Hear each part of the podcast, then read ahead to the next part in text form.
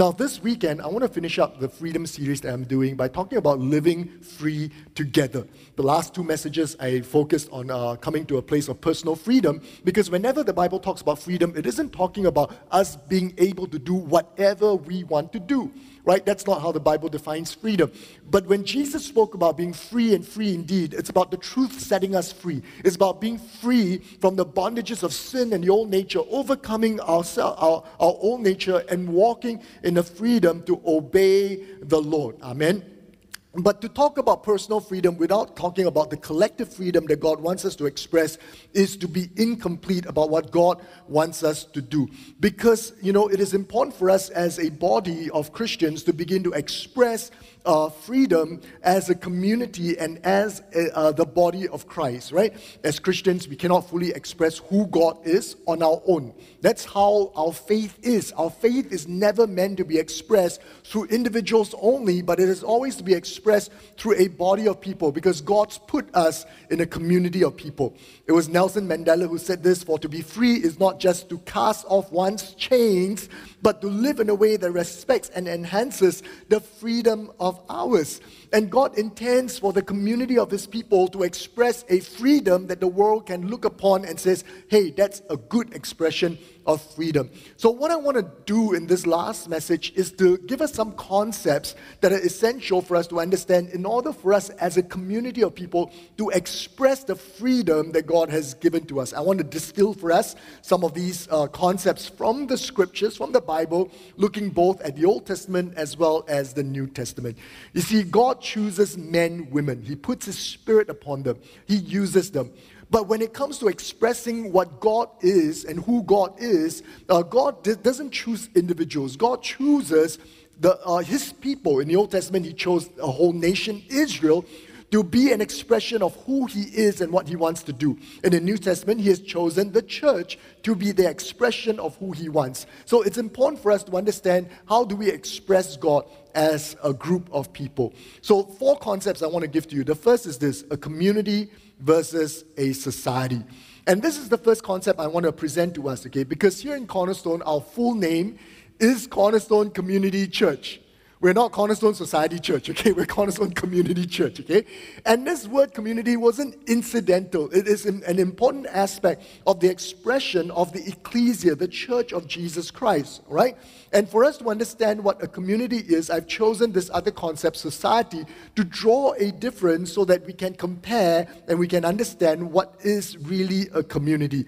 Now, even though both words, society and community, refers to an aggregation of people, a society is distinguished particularly by the, by the way in which there is order and there are systems, extensive systems that are in place. Okay? In a society, there's always a clear political system that the society adopts, and there are clear hierarchies and systems that are in place in order for the society to function. Our, our nation, Singapore, for example, is a society.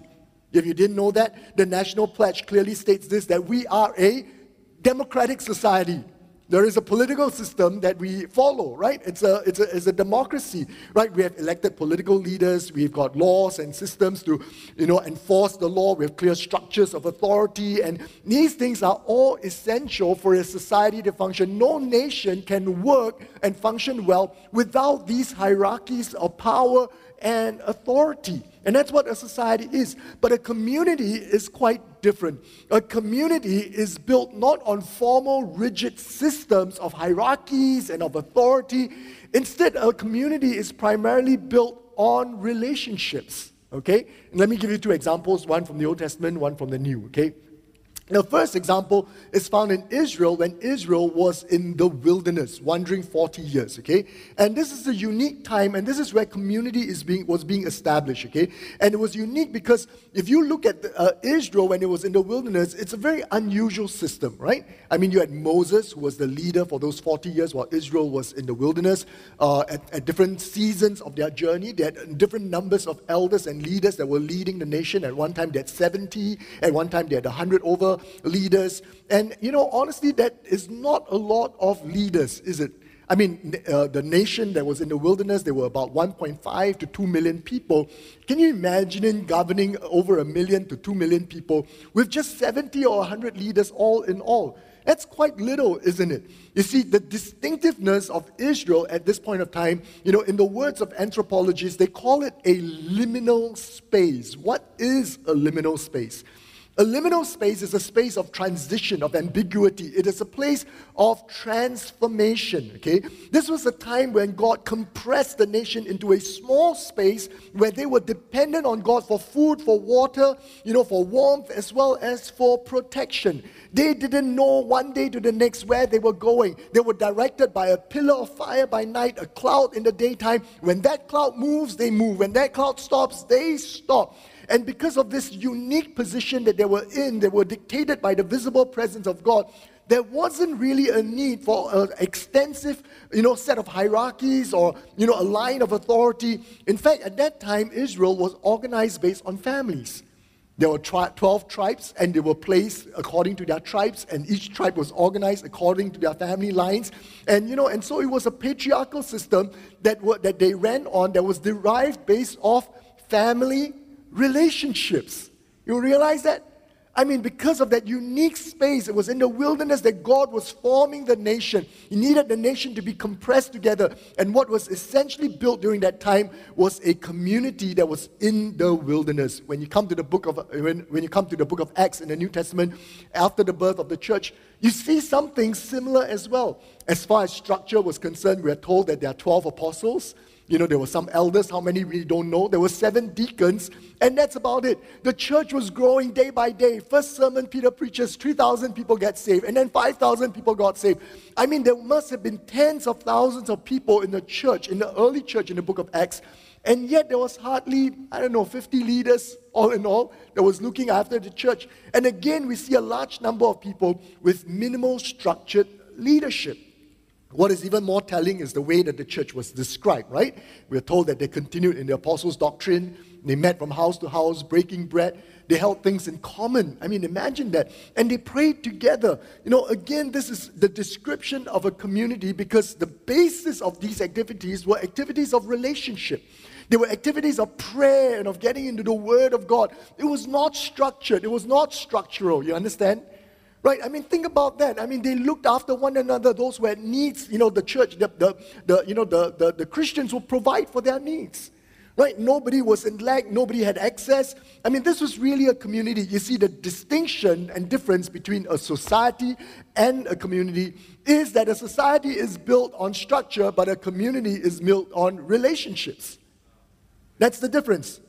You see, a nation needs to have structure and hierarchy. And that's why for a nation to, to, to, to, you know, to succeed and to function, you got to build a society. That's what it is. But as a church, our primary modus operandi isn't a society, it is a community. That's why it's cornerstone community church. You understand? We cannot just come to church on the weekends and just hear a sermon. You can't just walk into church week after week, pay your tithes, experience worship, hear a sermon, and then say, hey, I'm part of the church. You're not, okay? Because the community element is missing. It requires for us to build meaningful relationships, be transparent, you know, and have deep relationships with one another. You got to be willing to open your life. You got to be willing to get into other people's lives, have authenticity, and begin to learn what it means to be in a spiritual family with brothers and sisters in Christ. Amen. Now, I know this sounds really awkward, maybe even a little bit arcane, but there was a time when the church was very comfortable calling each other brothers and sisters, right? I mean, Tim is here, you know. Can you imagine, like, oh, brother Tim, how are you doing, you know? Oh, brother Lip, yes, I'm doing well. Oh, sister so and so, how are you doing, you know? And I, I, I, promise you, if we start doing that here in Cornerstone, everybody's going to be, ooh, so awkward, you know? right?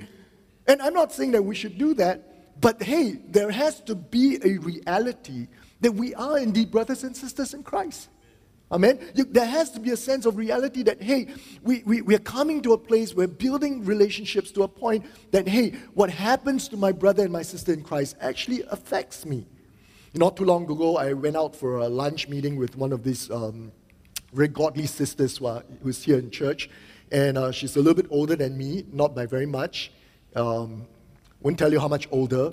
I'll just say not by very much, okay? In case she's listening in today and then she said, Wow, Lip, you make me sound so old, okay? And, um, but we went out for lunch and we had this conversation. We were talking about a couple of things. And somewhere along the way, you know, she turned to me and she said, Hey, uh, Pastor Lip, you know, I've heard you preach in church quite a bit. And when you pray, you have a tendency to pray, uh, Lord, you know, bless the church. You have, a, you have a tendency to address, you know, the people as the congregation or as the church. And she said this, you know, not in a legalistic manner. She didn't say this in like some kind of judgmental way. She just said, Lip, you need to start addressing, you know, the people as your brothers and your sisters because there's something we have not fully understood. We've not fully understood what it means to be a family in Christ. And, you know, and when she said that, I'm telling you this, I was deeply convicted about it. She began to talk about different times where she saw this happening, where the church really came to a place of being a family, where they wept together, they you know, um, they hurt for each other. When one was going through pain, everybody felt the pain. And it wasn't fake, it was real. It was real. I mean, this week I spoke for two hours with Pastor Nikki on the phone, and he was telling me about his situation in India and how they had lost, they had already lost 16 pastors in their network to COVID. He told me that, you know, a week before, a 13 year old girl called him from India, and he, he knows this girl. He knows that this girl has got a younger sister, and the parents are pastors in the network. And the 13 year old called him and said, My dad, my mom have died from COVID, leaving just two of them, two young girls. And he said, Their bodies have been in the house for a couple of days, and we can't get anyone to remove the bodies. Can you imagine two young kids with their parents' dead bodies in the house? How traumatic that is. When we hear things like that, how do we feel? Do we kind of like just, oh Lord, just watch over them? Or do we, is that a, a do we cry over these things? Do we understand that we are a family here? And when one part of the family really is hurting, everyone hurts. Let me confess this. I don't understand this. I have no, this is not like a deep reality for me. And that's why I was convicted when this sister said this to me. I was so convicted, I decided from that day onwards, I will not call you guys, hey, church, let's do this. You know, I will always say, as far as I can remember, to say, hey, brothers and sisters, let's do this. It's not because I have this deep realization that this is a deep reality, but I believe this as I begin to change the way I talk. I want God to bring me to a revelation and a reality that these are my brothers and sisters. That there is something, that there is a real love, there's a real investedness that we have, a commitment to one another. Amen. And I want to encourage us because that's what a community is. I believe this when the church discovers the power of community, when we come into the reality of community, there is a genuine power that comes upon us. Why is it that we're not seeing the power of the book of Acts like we do? Maybe it's because we have not discovered the power of community. And the evidence of the depth of their community in, in, in, in, Acts chapter 3 and chapter 4 is that they sold all they had, they held everything in common. You know how difficult that is, especially for Jewish people? And equally difficult for Chinese people, Asian people, because Eastern people, people like us who are in the East, possessions is a big deal. But when we start sharing what we have in common and we don't think what is this is our own and we start loving one another as a family, I think that there is a power that will be released that the world has not yet seen coming from the church. Amen? Yep. It's an aspiration. It's something that we're looking to God. Now, the second concept I want to give to us is what does it mean to be safe versus silent? Okay. You see, many times we consider a safe space or a safe place to be a place where we can share our secrets, our struggles, you know, and our confidences would be kept. And that is true. For there to be a, a, a, genuine community to be established, this is a starting point. Proverbs 11:13 says this: "A tale bearer reveals secrets, but he who is of a faithful spirit conceals a matter." So it's important for us not to be tale bearers, not to be a babble mouth. Okay, Ecclesiastes chapter 3 verse 7, and an interesting. Uh, uh, uh, little line in this one verse uh, where it is talking about a time and a season for everything. It says this there is a time to keep silence and a time to speak. You see, the key element of understanding safe spaces is that there must be a wisdom to determine the difference between when to be safe and when to be silent, when to speak and when to keep quiet. Proverbs 17, verse 9 in the Amplified Version says this He who covers and forgives an offense seeks love, but he who repeats or gossips about matters separates intimate friends. You see, when, when there are talebearers, when there's gossipers, no one will ever feel safe. There will not be freedom in the community. A community must be, you know, the community must have trust. We must know how to keep silent and how to guard people. And, you know, and a community will not see an expression of freedom when there is gossipers and when there is talebearers. Now, I want to give us a little phrase, okay, thematic phrase in scriptures. And it's found in 1 Proverbs chapter 4, verse 8, as well as, um, sorry, 1 Peter chapter 4, verse 8, and Proverbs 10, 12, okay. In 1 Peter 4, it says this, and above all things, have fervent love for one another. For love covers, love will cover a multitude of sin. You know, that's the phrase. Love will cover a multitude of sin. Now, again in Proverbs 10 12, it says the same thing. Hatred stirs up strife, but love covers all sin. So here is this phrase love covers sin. What does this mean? Does it mean a cover up? Does it mean that when people sin, we cover up for them? Now, here's something I want to explain, okay? The first thing is this, okay? A safe environment will confront sin. James chapter 5, verse 20 says this Let him know that he who turns a sinner from the error of his way will save a soul from death and cover a multitude of sins. So here's the phrase again. But the phrase now is explained, okay? Covering a sin is not covering up the sin. Right? In fact, this verse makes it so clear that when you confront someone who is in error, who is in sin, and you turn them back to the path of righteousness, what you've done is you've covered the sin. Right? So covering the sin is not, is not covering up and not talking about it. It's confronting it and overcoming the sin that is in a person's life. You see, that's what a safe environment looks like. It's a place where we have people that love us enough not to let us do whatever it is that we want to do, but will instead confront us about what we're doing and says, hey, brother, that's not right. Hey, sister, you shouldn't do that. But they come in the spirit of love because they genuinely care for our eternity and for our well being. So, therefore, a safe environment is not silent. Okay? It is not silent. Now, there are times, though, that it is silent. A safe environment covers instead of gossiping. Because Jesus tells us this, okay, that a safe environment isn't a place where we go around broadcasting everybody's sin and error. But the Lord actually gave us a prescribed methodology for dealing with sin, and this is found in Matthew 18, verse 15 to 17. It says, You have a problem with your brother or your sister? Go talk to them. If they turn, fine. But if they don't, bring another two or three witnesses, for in the mouth of two or three witnesses, a matter is established. Bring some witnesses, confront the issue. If it still doesn't work, then bring it to the church, and then the church will judge the matter. Okay, this is the prescribed methodology Jesus gave. But let me qualify this, okay, before you all start applying this, okay? That this, um, that when you have a squabble with your fellow cellmates, okay, please don't do something like that, okay? Jesus prescribed this because there's a serious sin that is being committed. Okay? If you have a disagreement in your cell group, why you always make me share, you know, in cell group, you know? I, I bring a witness testify against you. Please don't do that. Okay? It's not for us to do something like this, okay? Most, and the issues, the, the problem, most of the time, our issue with our brothers and sisters is not a sin issue. It's an area of interpersonal conflict, of misunderstanding, of different personalities coming together. Now, when it comes to those things, the simple instruction from the Bible is forgive and cover. Don't talk about people. Hey, this person always like that. This person, you know, got BO, you know, whatever it is, you know. That's not how we do. We cover. That's where you need to cover one another.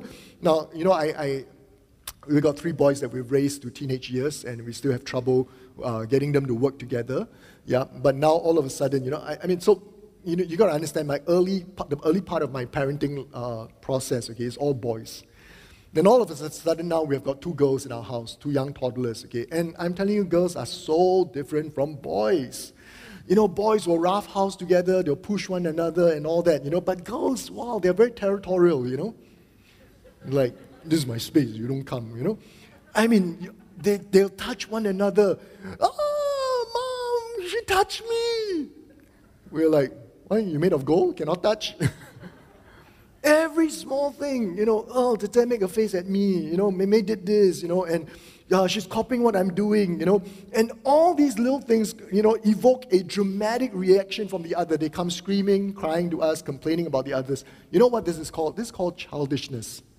Childishness, okay? And guess what? Many times, Christians behave exactly like that. Childish, right?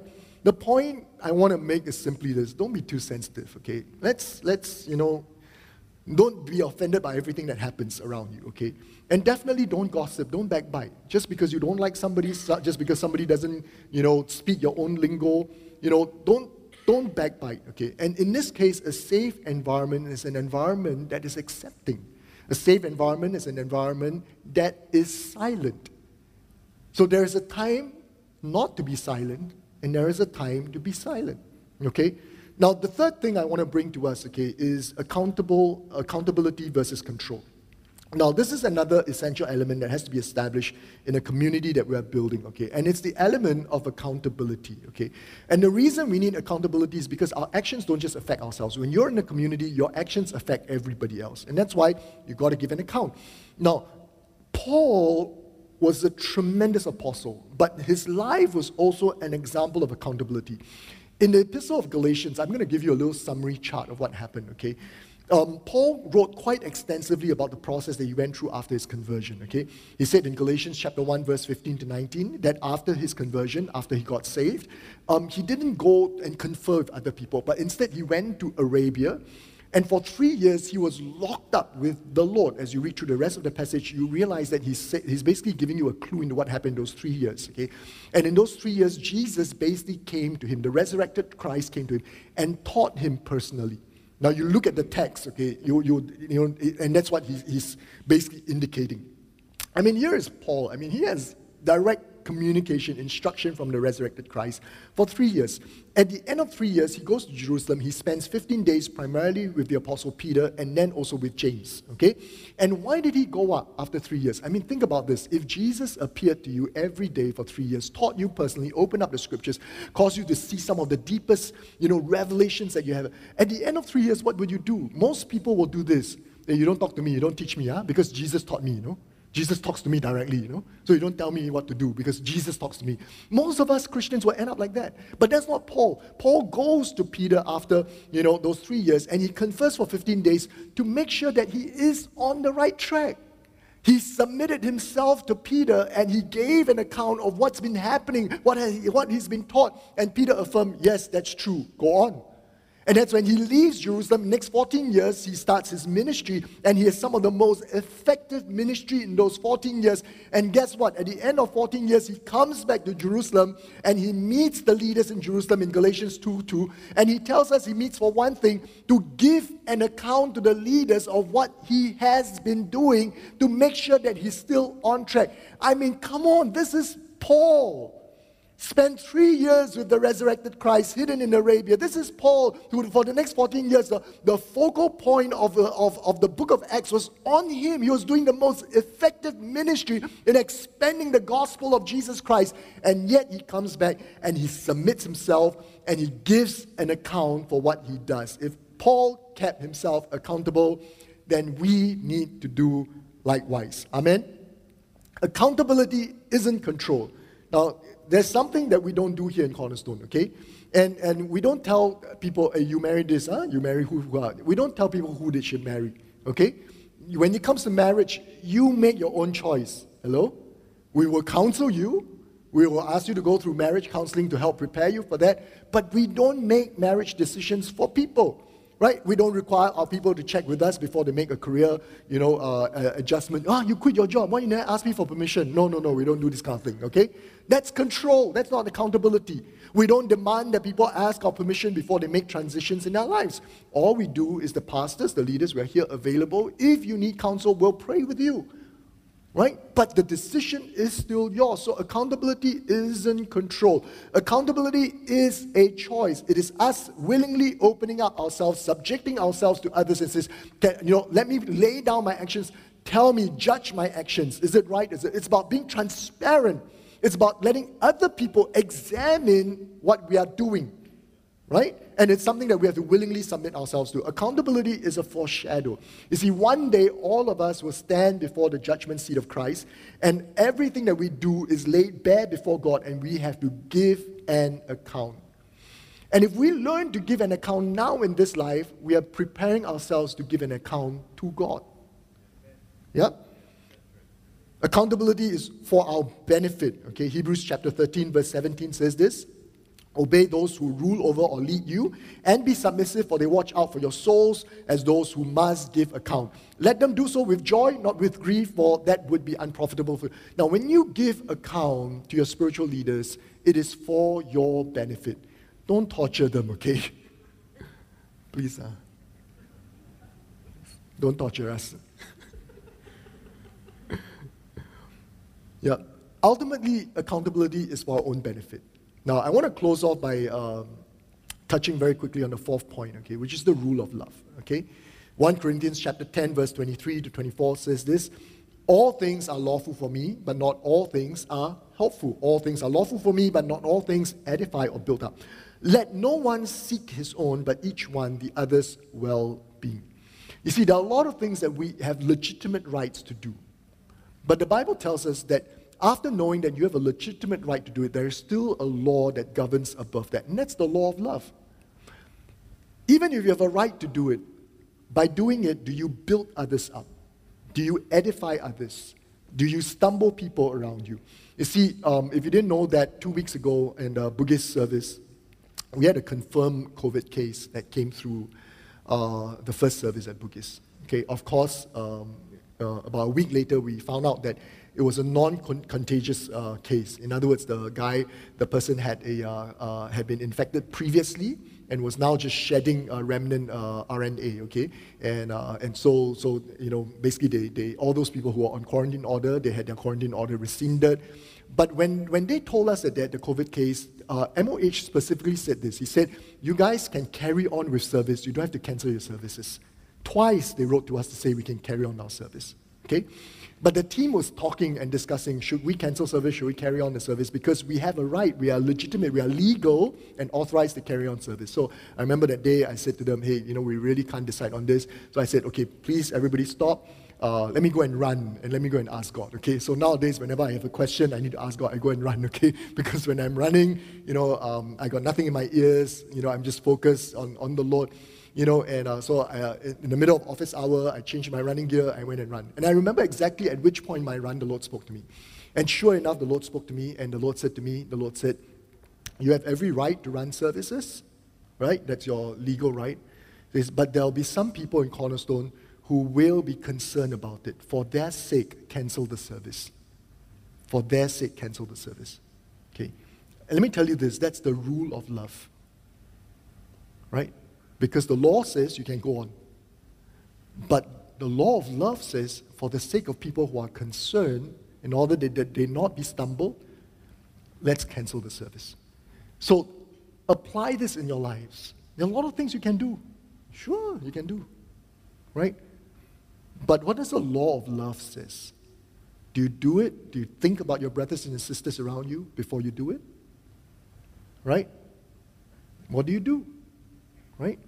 And that's important. That is really, really, really important. Amen. You see, here in Cornerstone, God really wants to build a community that will fully express who He is. There's something powerful about freedom. There's something powerful that when there is true freedom, okay, yokes are broken. People will walk into the threshold of this building and they will literally be set free. Their eyes will be open. Right? But we need, but that freedom has to be expressed by us. We need to walk that. We need to learn when to be silent, when to speak. We need to love one another and be committed. We need to know this is not a society, this is a community. Right? And we, we need to have a, a, a deep sense of commitment whereby the law of love rules over us. So let, let's all stand to our feet and I want to bring this to a close. Amen. I want to pray for us. I want to ask you all, my brothers and my sisters, to join with me as well as online, you know, and let's pray and ask the Lord to speak to all of us. Amen. Father, we just come to you, Lord. We thank you for your goodness, your graciousness. We thank you that your master plan is beyond anything that we can imagine, the wisdom that is in your word, oh God. we ask you today, as we hear the preaching of your word, as your word is opened up to us, that by your Holy Spirit, Lord, that you begin to convict us in our hearts, Lord. Things that might need to change. Perhaps we really have not opened ourselves up to the community of believers. We've come to church, but we have not given our lives to transparency, to being authentic to being accountable, Lord. Lord, I, I ask you to help us change right now our minds, our thoughts, Lord. Father, help us, Lord, to understand that this is not a society, this is a community, this are people that will build relationships with one another, that we won't just come in, we'll not be satisfied just to come in, go out, and that's it. And Lord, it's got nothing to do with physical services, it's got nothing to do with online services because we can come physically to church and yet not connect with people, Lord. Father, we ask you, help us to change that, Lord, that we'll begin in ourselves, we'll begin with the people around us to love, to care, to ask about their state. Father, change, Lord. Father, help us to understand that we really are a family. We pray here in Cornerstone there will be such a committedness, Lord. Father, as a gathering of people right now, Lord, church, um, I'm sorry, my brothers and my sisters, I want to ask you to join with me right now. And we want to pray for Pastor Dian's wife. She was early in this morning, warded in the hospital. She had a, suffered a stroke. And we want to just pray for her because when one part of the body hurts, the whole body hurts. Amen. And, and I'm telling you, in a church of our size, there are people going through cancer, there are people struggling in these areas. And we want to be so committed to these people who are struggling. Amen. Yeah. And, and, and let's just join our hearts. Father, we, we know that there's so many needs, Lord, in the church. Father, specifically, we come to you right now. We pray for Eve. We pray over her right now in Jesus' name and we speak healing over her in Jesus' name, oh God. Father, if there's any more bleeding that's happening, Lord, in, a, in, in, in, in a, her, her cranial area, we just pray let the bleeding stop right now in Jesus' name, oh God. Father, we pray for restoration, for healing, oh God. We pray, oh God, that there'll be no uh, defects in the functionality of her bodies, oh God, that, that all the functions in the body will not be affected, oh God. But we just release your healing over her right now in Jesus' Jesus' name, oh God. Father, we pray for those who are suffering and those who are in pain, Lord, in the church, oh God. Those who are fighting cancer, oh God. Those who are going through financial issues in their lives. Father, we stand with them, Lord, and we lift them up in Jesus' name, Lord. Help us, Lord, as brothers and sisters to begin to look out for one another, Lord, to begin to reach out, oh God, and to stand with those, Lord, who are going through a difficult time, oh God. Father, we thank you, Lord. And we just commit this time in your hands. We bless you, oh Lord. We ask us, oh, we ask you, oh God, to help us make these things a reality in our experience, Lord, not just something that we talk about, Lord. And so, Father, now I just speak your blessings over my brothers my sisters, oh God, the blessings of God the Father, the blessings of God the Son, and the blessings of God the Holy Spirit be with us and abide with us now and forevermore. And everybody say, Amen. Come on, let's give the Lord a clap offering, shall we?